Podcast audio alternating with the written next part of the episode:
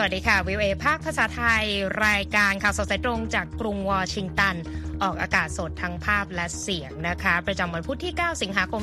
2566 ตามเวลาประเทศไทย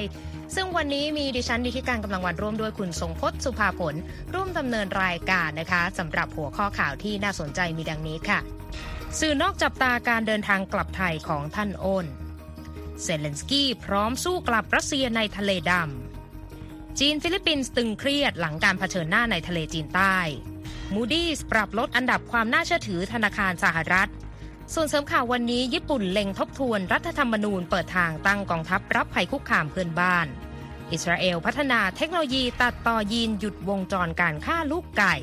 และส่งท้ายกันที่ ชาวอินเดียแห่เข้าคลาสโยคะสายเหมียว จะเป็นอย่างไรรอติดตามได้ในข่าวสดสายตรงจากวีโอเอสดกรุงวอชิงตันค่ะ แรกวันนี้นะคะยังคงต้องอัปเดตสถานการณ์ที่เกิดขึ้นระหว่างรัสเซียและยูเครนกันใช่ไหมคะคุณทรงพจน์ครับไปกันที่ยูเครนเลยนะฮะประธานาธิบดีโวโลดิเมียร์ เซเลนสกี้ก็กล่าวย้ำในวันอังคารนะครับบอกว่ายูเครนจะสู้กลับรัสเซียในทะเลดำเพื่อให้แน่ใจว่าน่านน้ำของประเทศเนี่ยจะไม่ถูกปิดกั้น แล้วก็ยูเครนก็จะสามารถนำเข้าแล้วก็ส่งออกธัญพืช ออกไปสู่ตลาดโลกได้นั่นเองนะครับ ผู้นำยูเครนปรากฏในคลิปวิดีโอทางเว็บไซต์ของประธานาธิบดียูเครน ระบุว่าหากรัสเซียยังเดินหน้า ควบคุมทะเลดำนอกเหนือจากเขตแดน ปิดกั้นหรือยิงโจมตีและยิงขีปนาวุธเข้าใส่ท่าเรือของยูเครนอีกครั้ง ยูเครนก็จะทำเช่นนั้นเหมือนกันนะครับนอกจากนี้ผู้นำยูเครนยังเรียกร้องให้รัสเซียยุติการยิงขีปนาวุธ และโดรนบริเวณท่าเรือ และเปิดทางให้กลับมาเดินเรือได้อีกครั้งด้วยนะครับ คุณนิติการ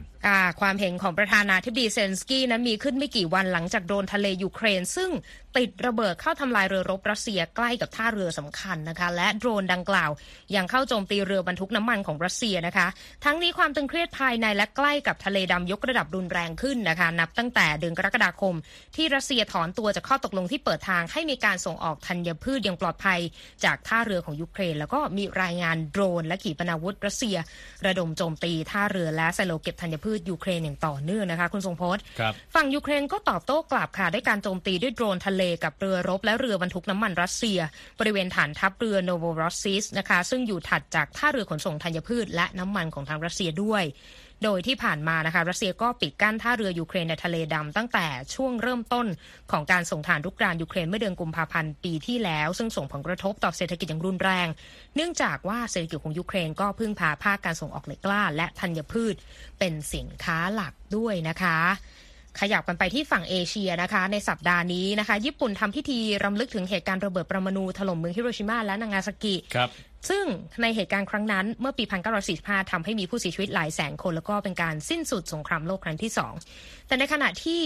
รัฐธรรมนูญซึ่งนำมาใช้หลังสงครามโลกก็ระบุไว้ว่าห้ามญี่ปุ่นมีกองทัพ แต่ว่าภัยคุกคามจากประเทศเพื่อนบ้านทั้งจีนและเกาหลีเหนือก็กำลังจะทำให้จุดยืนในเรื่องนี้เปลี่ยนไปด้วย ผู้สื่อข่าวของเรานะคะเฮนรี่ริชเวลมีรายงานเรื่องนี้แล้วก็คุณทรงพจน์มีรายละเอียดมานำเสนอค่ะครับ飛行機の音が聞こえました 音が去った方を見上げたその瞬間まさにピカドンครับนั่นคือคุณซุิชิไคโดนะฮะชายชาวญี่ปุ่นวัย 83 ปี หนึ่งในกลุ่มผู้รอดชีวิตจากระเบิดปรมาณูเมื่อ 78 ปีที่แล้วนะครับ ซึ่งชาวญี่ปุ่นเรียกว่าฮิบากุชาเขาเล่าให้ฟังว่าเขาได้ยินเสียงเครื่องบิน และเมื่อเงยหน้าขึ้นมองก็พบแสงสว่างจ้าและเสียงระเบิดดังลั่นนะครับเขาลอยไปไกลราว 20 เมตร แล้วก็สลบไป คุณแม่ถูกไฟเผาที่ใบหน้าและหน้าอกนะฮะส่วนเขาถูกไฟไหม้ใบหน้าครึ่งซีก ในเหตุการณ์ครั้งนั้นนะครับ มีผู้เสียชีวิตทันทีจากระเบิดประมาณู2ลูกนะครับราว 215,000 คน แล้วก็มีอีกหลายหมื่นคนที่เสียชีวิตเพราะอาการป่วยจาก กัมมันตภาพรังสีในช่วงหลายเดือนหรือหลายปีต่อมานะครับไคโดและผู้รอดชีวิตจากระเบิดปรมาณูอีกจำนวนมากทั่วโลกเดินทางไปยังเมืองฮิโรชิมาเมื่อวันที่ 6 สิงหาคม เพื่อรำลึกถึงเหตุการณ์เมื่อ 78 ปีที่แล้วนะครับ แล้วก็เพื่อร่วมกันเผยแพร่ข้อความแห่งสันติภาพด้วยครับ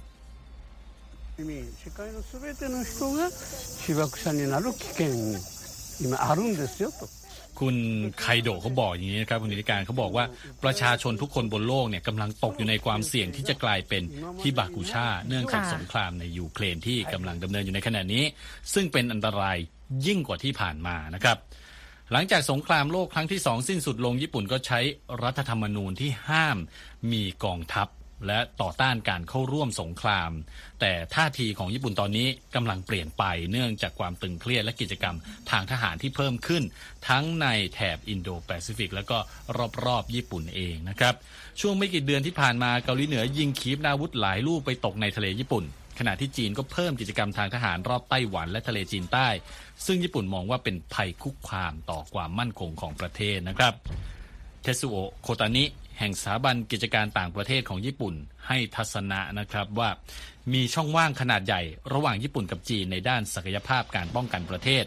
ซึ่งขณะนี้ผู้นำการเมืองของญี่ปุ่นตระหนักว่าเราควรอุดช่องว่างตรงนี้ ขณะที่ประชาชนชาวญี่ปุ่นเองก็สนับสนุนแนวคิดดังกล่าวมากขึ้น เนื่องจากเห็นสิ่งที่เกิดขึ้นในยูเครนนั่นเองนะครับ There's a huge gap between Japan and China in terms of defense capabilities. ครับคุณเทสุโอผู้นี้นะฮะเขายังกล่าวด้วยว่าทัศนคติของชาวญี่ปุ่นที่มีต่ออาวุธนิวเคลียร์ก็เปลี่ยนไปเช่นกัน โดยปัจจุบันชาวญี่ปุ่นจำนวนไม่น้อยที่เชื่อว่าญี่ปุ่นจำเป็นต้องพึ่งพาระบบป้องกันอาวุธนิวเคลียร์ของสหรัฐนะครับรัฐบาลญี่ปุ่นมีแผนเพิ่มงบประมาณด้านการกลาโหมอีกสองเท่านะครับ คุณนิติการ ภายในช่วง 4 ปีข้างหน้าและติดตั้งศักยภาพในการโจมตีฐานทัพของศัตรู ซึ่งเป็นสิ่งที่ถูกห้ามมาตลอดหลายสิบปี หลังสงครามโลกครั้งที่สองนะครับภายใต้รัฐธรรมนูญของญี่ปุ่นนั่นเอง อย่างไรก็ตามสำหรับฮิบากุชาจำนวนมากที่รอดชีวิตจากระเบิดปรมาณูมาแล้วนะครับรวมทั้งคุณไคโดก็ยังคงแสดงความกังวลต่อความคิดที่เปลี่ยนไปนี้นะฮะและเชื่อว่าสิ่งสำคัญที่สุดที่ต้องทำความเข้าใจก็คือความขัดแย้งระหว่างประเทศต่างๆ นั้น ไม่สามารถแก้ไขจัดการได้ด้วยการใช้กำลังทหารนะครับ世界の国と国の紛争というのをねこれはครับคุณไคโดนะฮะซึ่งเป็นหนึ่งในฮิบากุชาอย่างที่บอกไปนะครับเขาบอกว่าในขณะที่ญี่ปุ่นกำลังก้าวเข้าสู่ยุคใหม่ของการมีกองทัพที่ยิ่งใหญ่ และก็ทันสมัย เขาหวังนะครับว่าบทเรียนจากฮิโรชิมาและนากาซากิจะไม่ถูกลืมเลือนเร็วเกินไปนะครับ คุณนิติการ ค่ะ ขอบคุณมากค่ะ คุณทรงพจน์ มาฟังเรื่องราวในประเทศไทยกันบ้างนะคะ ซึ่งสื่อต่างชาติหลายสำนักนะคะ เริ่มจับตาดูข่าว การเดินทางกลับไทยครั้งแรกในรอบ 27 ปีนะคะ ของวัชเรศรท่านอ้นวิวัชรวงศ์นะคะ โอรสคนที่สองในพระบาทสมเด็จพระเจ้าอยู่หัวค่ะสำนักข่าวรอยเตอร์รายงานว่าท่านอ้นวัย 42 ปีเดินทางเยี่ยมมูลนิธิเด็กอ่อนในสลัม ในพระอุปถัมภ์สมเด็จพระเจ้าพี่นางเธอเจ้าฟ้ากัลยาณิวัฒนากรมหลวงนราธิวาสราชนครินในวันอังคาร หลังจากเดินทางถึงไทยเมื่อวันอาทิตย์ที่ผ่านมานะคะ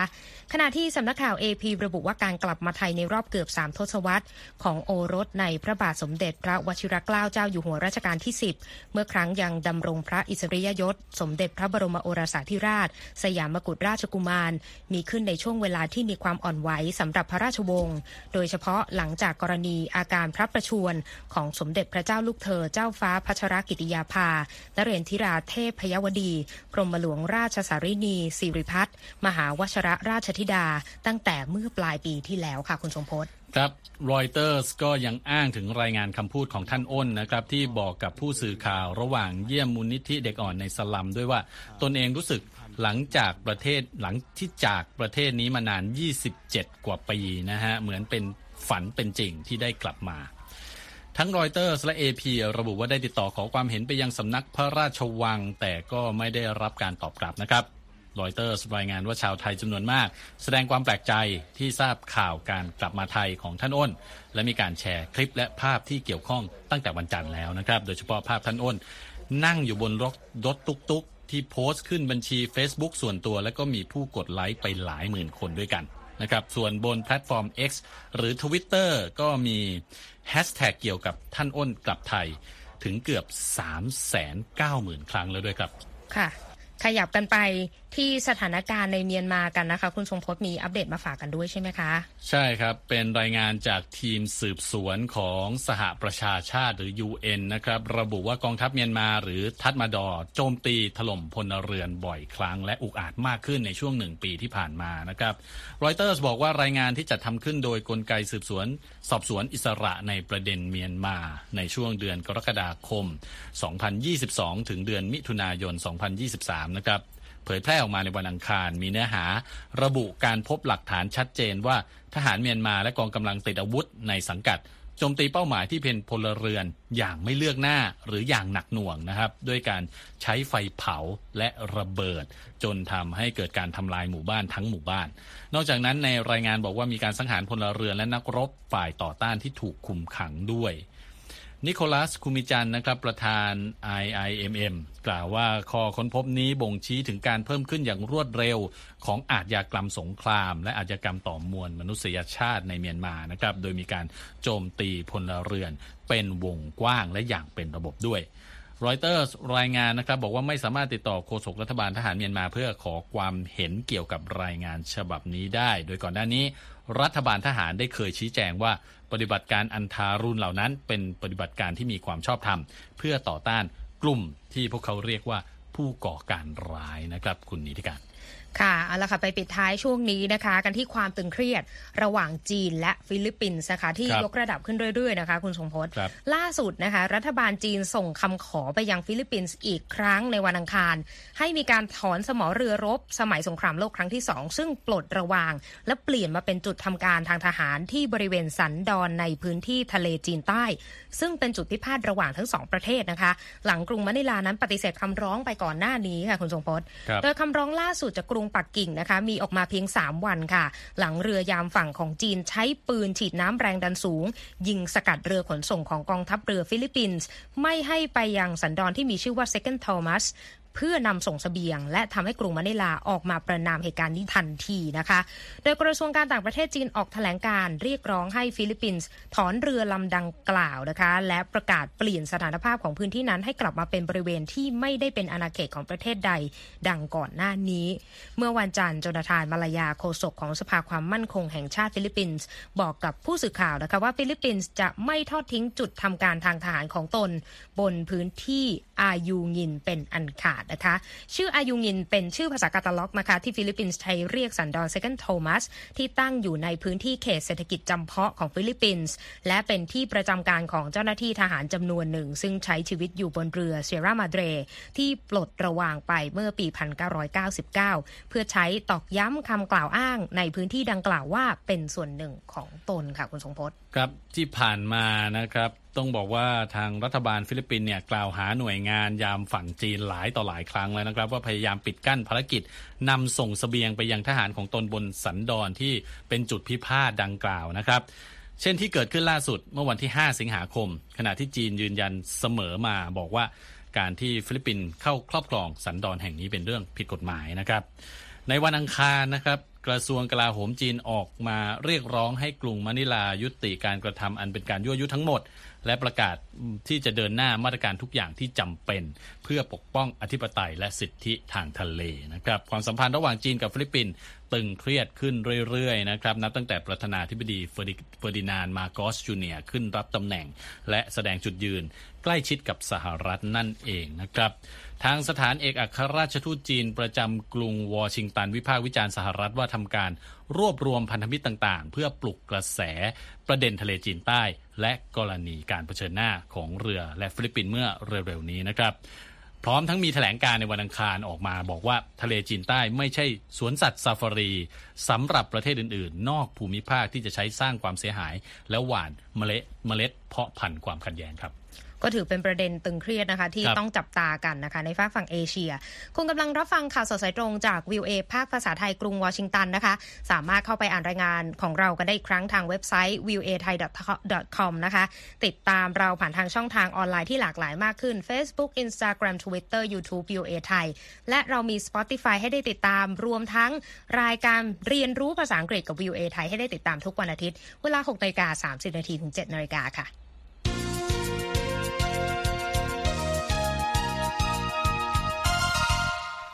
ก่อนจะไปเช็คสภาพตลาดหุ้น เมื่อวานนี้ตามเวลาสหรัฐในสภาพอากาศหนักหน่วงเลยนะคะคุณชมพลใช่ เรารู้สึกกันได้นะใช่ ก็มีเหตุพายุกำลังแรงกระหน่ำถึง 10 รัฐของอเมริกาเมื่อวันจันทร์นะคะ ส่งผลให้มีผู้เสียชีวิตอย่างน้อย 2 ราย รวมทั้งทำให้ต้องมีการยกเลิกหรือเลื่อนเที่ยวบินภายในประเทศจำนวนมากนะคะ และครัวเรือนและธุรกิจนับล้านแห่งจะต้องตกอยู่ใน ความมืดนะคะตามรายงานของ AP เมื่อวันจันทร์ค่ะสำนักงานพยากรณ์อากาศแห่งชาติสหรัฐก็ออกคำเตือนนะคะให้ระวังภัยพายุทอร์นาโด ในพื้นที่กรุงวอชิงตันและปริมณฑลซึ่งรวมถึงบางส่วนของรัฐเวอร์จิเนียและรัฐแมริแลนด์ด้วยนะคะความเสียหายก็พอสมควรเลยนะคะ ซึ่งคำเตือนนี้ดำเนินต่อไปจนถึงเวลา 21 นาฬิกาของวันจันทร์นะคะ แล้วก็มีการออกคำเตือนระวังภัยในพื้นที่ 10 รัฐตั้งแต่เทนเนสซีไปจนถึงรัฐนิวยอร์กทางตอนเหนือนะคะ ส่วนข้อมูลจากเว็บไซต์ FlightAware ค่ะ เปิดเผยได้ว่าภัยจากภาวะอากาศเลวร้าย ยังทำให้เที่ยวบินกว่า 2,600 เที่ยวในสหรัฐต้องยกเลิกไปในวันจันทร์เกือบ 7,900 เที่ยวบินต้องเลื่อนการเดินทางออกไปนะคะ ขณะที่องค์การบริหารการบินของรัฐบาลสหรัฐ เร่งจัดเส้นทางการบินใหม่ เพื่อนำพาเที่ยวบินที่มุ่งหน้ามายังพื้นที่ภาคตะวันออกของประเทศ ให้หลีกเลี่ยงพายุทัน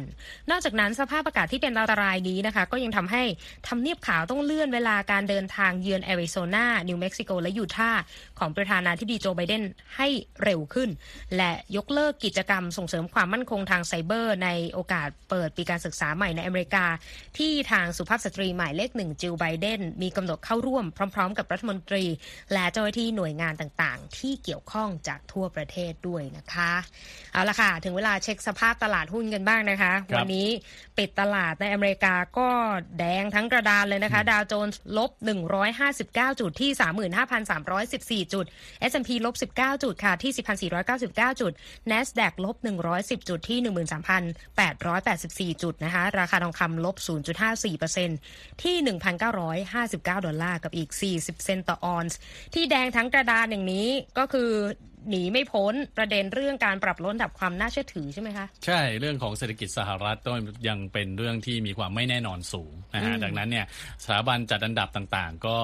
ยังไม่ค่อยมั่นใจในเศรษฐกิจอเมริกานะครับ ล่าสุดเป็น Moody's ที่ประกาศลดอันดับความน่าเชื่อถือธนาคารขนาดเล็ก และขนาดกลางของสหรัฐนะครับ แล้วก็เตรียมพิจารณา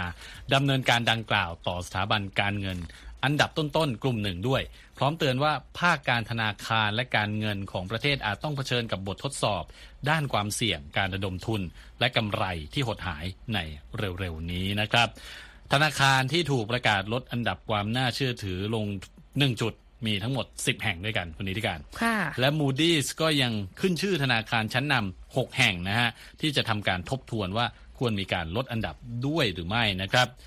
มูดี้ระบุในแถลงการบอกว่าผลประกอบการไตรมาสที่ 2 ของธนาคารหลายแห่งแสดงให้เห็นถึงแรงกดดันที่เพิ่มขึ้นต่อการทำกำไร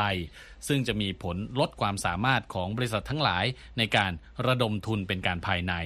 ซึ่งเกิดขึ้นในช่วงที่สหรัฐมีโอกาสจะประสบภาวะเศรษฐกิจถดถอยอย่างอ่อนๆในต้นปี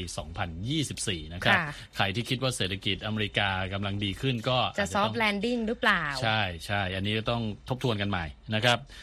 Moody's ยังเปลี่ยนมุมมองความน่าเชื่อถือของธนาคาร 11 แห่งนะครับ มีชื่อของธนาคารใหญ่ ๆ อย่าง Capital One และ Citizen Financial รวมอยู่ด้วยนะครับ จากระดับมีเสถียรภาพเป็นเชิงลบแทนนะครับ ก่อนหน้านี้บริษัท Fitch ก็เพิ่งลดเครดิตสหรัฐจากระดับ 3A หรือ Triple A เนี่ยเป็น 2A บวกนะฮะ ก็เป็นภาวะถดถอยทางการคลัง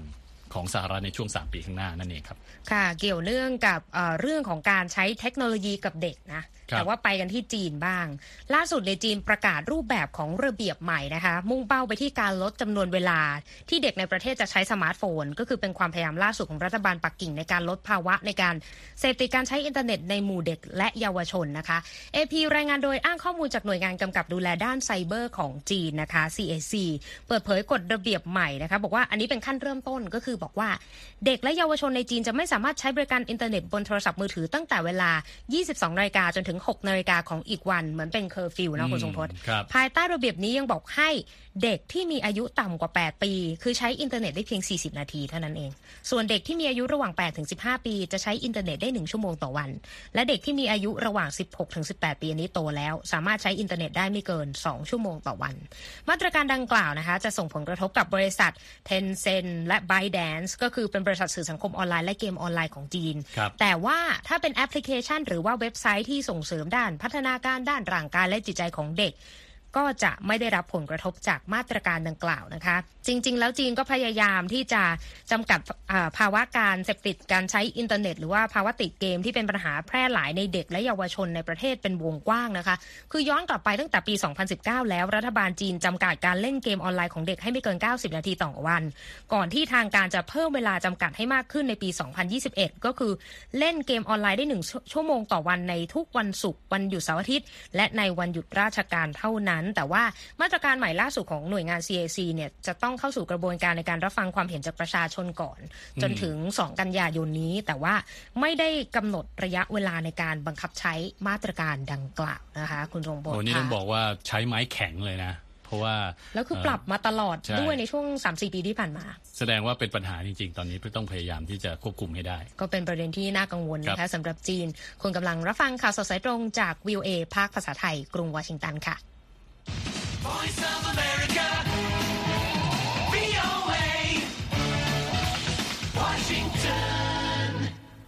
ขยับมาที่เรื่องราวการคิดค้นด้านเทคโนโลยีกันบ้างนะคะ นักวิจัยของอิสราเอลค่ะ ใช้เทคโนโลยีการตัดต่อพันธุกรรม เพื่อช่วยลดการฆ่าลูกไก่เพศผู้โดยไม่จำเป็น และคิดว่าอาจจะเป็นตัวเปลี่ยนเกมของรูปแบบการเลี้ยงไก่แบบดั้งเดิมด้วย ซึ่งคุณธัญพรสุนทรวงมีรายละเอียดเรื่องนี้จากรอยเตอร์มาถ่ายทอดเสนอค่ะ ทุกๆ ปีคนทำฟาร์มไก่จะต้องฆ่าลูกไก่เพศผู้ที่อายุเพียงหนึ่งวันถึง 7,000 ล้านตัว เพราะพวกมันไม่สามารถเติบโตเพื่อวางไข่ได้ และไม่ใช่พันธุ์ที่จะเลี้ยงไว้เพื่อเป็นเนื้อสัตว์ แต่นักวิจัยในอิสราเอลมีทางออกของเรื่องนี้ค่ะ so what we're trying to do um, is to give a solution to the probably most devastating animal welfare uh, issue worldwide, which is the culling and sorting of the old male chicks in the layers industry ลูกไก่ทั้งหมดที่ห้องปฏิบัติการของยูวาลซินามอนที่อยู่ทางภาคกลางของอิสราเอลล้วนเป็นเพศเมียนะคะ ห้องทดลองแห่งนี้มีทางออกสำหรับสิ่งที่เขาเรียกว่า ปัญหาเกี่ยวกับสวัสดิภาพที่ร้ายแรงที่สุดทั่วโลก นั่นก็คือการคัดแยกลูกไก่เพศผู้ที่อายุหนึ่งวันออกมาค่ะ ซินามันหัวหน้านักวิจัยของสถาบันโวลคานีอินสติทูตของอิสราเอล ซึ่งทำงานเพื่อความมั่นคงและความปลอดภัยด้านอาหารอธิบายว่า โดยปกติแล้วลูกไก่ตัวผู้ที่อายุหนึ่งวันจะถูกนำไปฆ่าด้วยการทำให้เปื่อยยุ่ยทำให้ขาดอากาศหายใจหรือใช้กระแสไฟฟ้า แต่ในบางประเทศไม่ได้สนใจที่จะใช้วิธีการฆ่าลูกเจี๊ยบเหล่านี้อย่างถูกต้องด้วยซ้ำไปนะคะ So far, we've been uh, able to grow uh, these genetically modified chickens uh, for several generations these are four or five generations เขากล่าวต่อไปว่าทีมงานของเขาได้สร้างลักษณะทางพันธุกรรมที่มีความเชื่อมโยงกับเพศ ซึ่งจะหยุดการพัฒนาของตัวอ่อนเพศผู้หลังจากที่วางไข่ได้ไม่นานค่ะซินนามันอธิบายว่า นักวิจัยจะนำไข่เหล่านี้ไปกระตุ้นลักษณะทางพันธุกรรมโดยใช้แสงสีฟ้า ที่ทำให้เพศผู้หยุดพัฒนาทันที ส่วนเพศเมียไม่ได้รับการดัดแปลงพันธุกรรมใด ๆ ทั้งสิ้น เช่นเดียวกับไข่ของพวกมันค่ะสำหรับไข่ที่ยังไม่ฟักออกมานั้น สามารถนำไปใช้ประโยชน์อย่างอื่นได้นะคะ เช่นเป็นอาหารสัตว์ If we start full force uh, we can see it in two years in the market it will solve a major major issue for the industry ยาริสเวนเบิร์ก CEO ของ Poultry by Huminn ซึ่งมีใบอนุญาตให้ทำการวิจัยเชิงพาณิชย์ ต้องการนำเทคโนโลยีนี้ไปใช้ในโรงฟักไข่ทั่วโลก และกล่าวว่าเรากำลังเจรจากับบรรดาบริษัทที่ทำธุรกิจด้านพันธุกรรมของแม่ไก่อยู่ และน่าจะได้เห็นวิธีการแก้ปัญหานี้ในตลาดภายในเวลาสองปี ซึ่งคาดว่าจะเป็นวิธีการแก้ปัญหาสำคัญสำหรับอุตสาหกรรมฟาร์มไก่ค่ะ ธัญพรสุนทรวงศ์ VOA ภาคภาษาไทย กรุงวอชิงตันค่ะ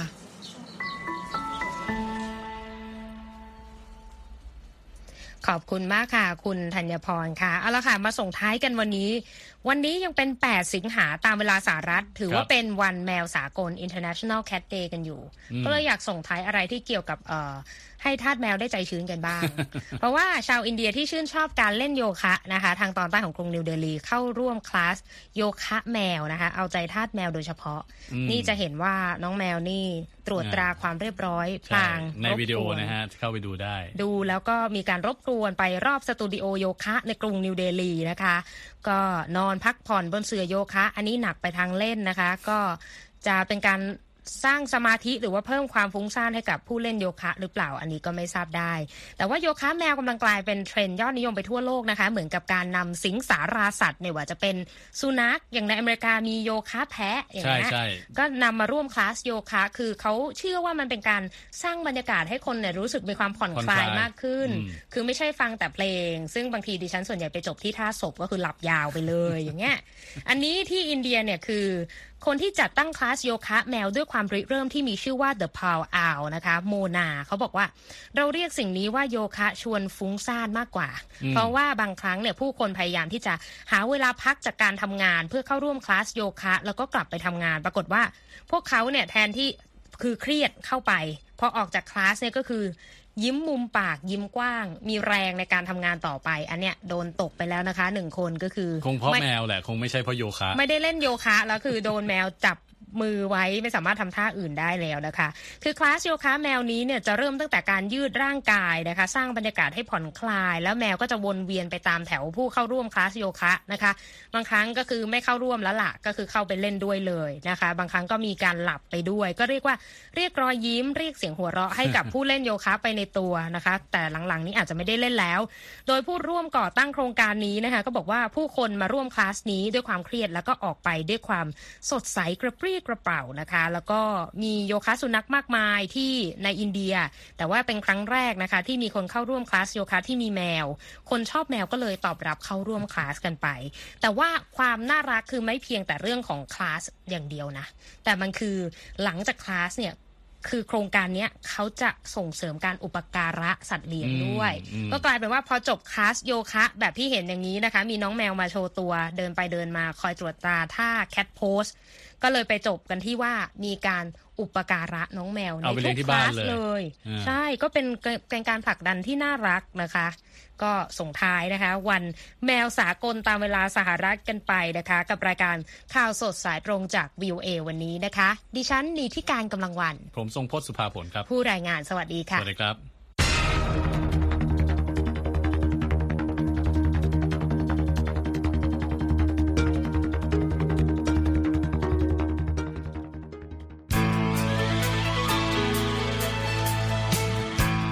ครับและที่จบไปเป็นรายการจาก VOA ภาคภาษาไทย รายงานสดส่งตรงจากกรุงวอชิงตันประเทศสหรัฐ คุณผู้ฟังสามารถติดตามข่าวสารจากทั่วโลกได้ในทุกที่ทุกเวลา ที่เว็บไซต์ voa thai com รวมถึงทุกช่องทางในโซเชียลมีเดีย Facebook YouTube Twitter และ Instagram เริ่มต้นวันด้วยการอัปเดตข่าวสารจากทั่วโลก ผ่านรายการข่าวสดสายตรงจาก VOA ภาคภาษาไทย และสุดสัปดาห์กับ VOA ทั้งยังเรียนรู้เรื่องราวทางวัฒนธรรม และไลฟ์สไตล์ผ่านรายการภาษาอังกฤษแบบอเมริกันของเรา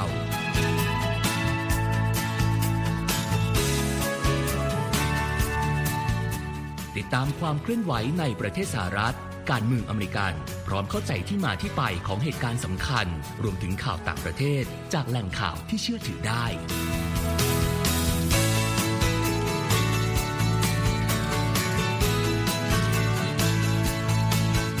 นอกจากนี้ VOA ยังมีบทสัมภาษณ์และคอนเทนต์แบบ Exclusive จากบุคคลที่น่าสนใจหลากหลายวงการ และยังมีเรื่องราวของคนไทยในประเทศสหรัฐอีกด้วย